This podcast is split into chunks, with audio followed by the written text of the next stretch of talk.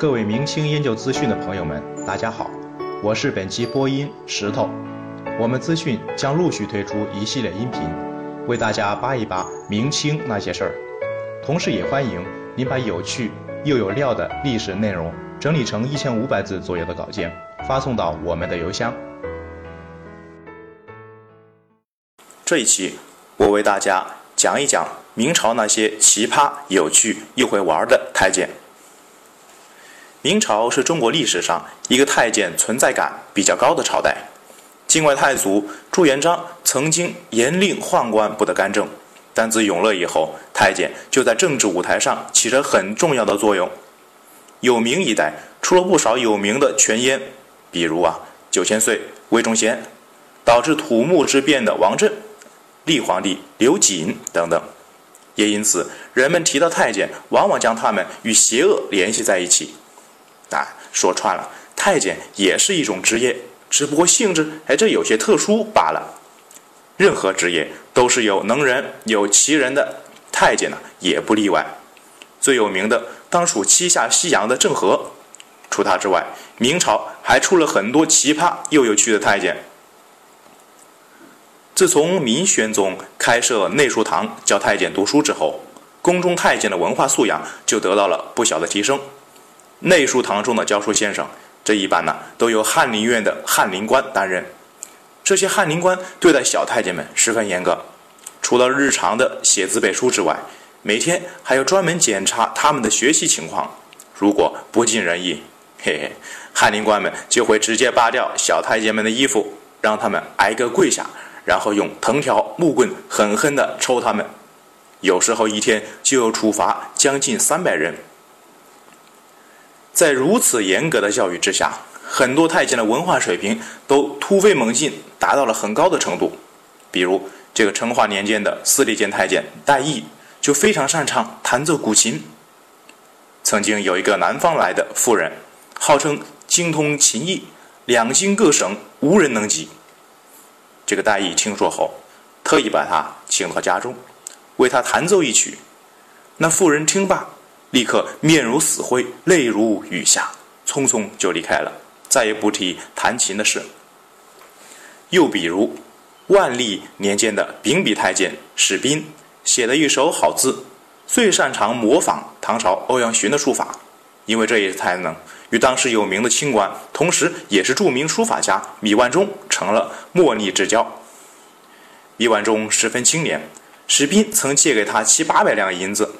这可是一笔巨款，可是米万中根本无钱还债，士兵却毫不在意，一把火烧掉了米万中立下的债券，令米家人大为感动。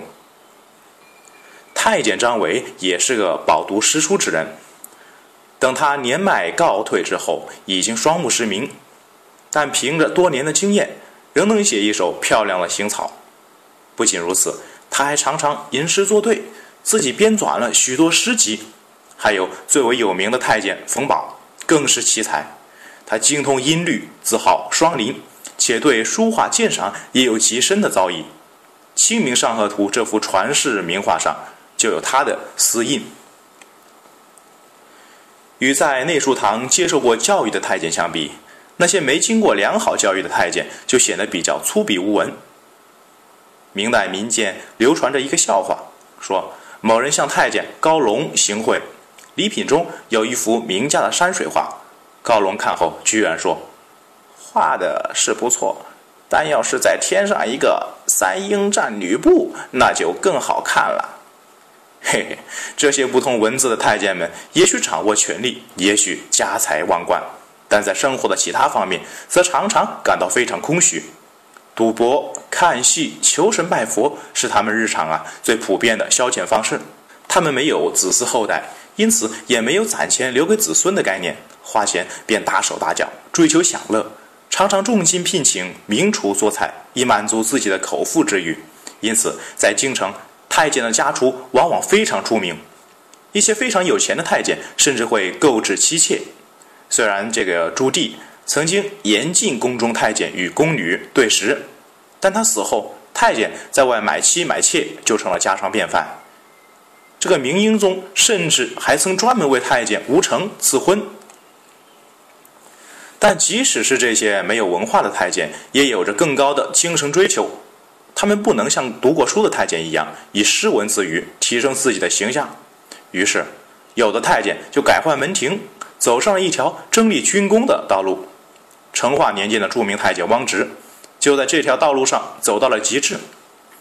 汪直当权期间，在内提督西厂，为明宪宗朱见深刺探情报；在外，则对军事与战争很感兴趣。他虽胸无点墨，却年少喜兵，最崇拜哎，就是岳飞。希望有一天能在战场上立下赫赫战功。他自己是太监，上不了阵，于是就极力培植自己的小弟，谁呢？啊，王悦和陈悦。王悦这个人。虽然军功无数，但是啊，在今天名气不太大。这主要就是因为他依附汪直。其实，王悦以一介文官之身得到世袭威宁伯的封爵，这在明代开国之后都是极其罕见的。要知道，另一位得到封爵的稀有文官，正是大名鼎鼎的阳明先生王守仁。王悦依附汪直之后，曾任三边总制，管理延绥。宁夏、甘肃三地的军务，他常与汪直商议出兵之事，并在黑石崖、贺兰等地取得大捷，斩获颇丰。王悦立功，汪直作为名义上的领导，当然也跟着沾光，这也使他内心得到了极大的满足。明代的奇葩太监当然还不止这些，正是这些形形色色的太监们，构成了明代历史上极其独特的风景线。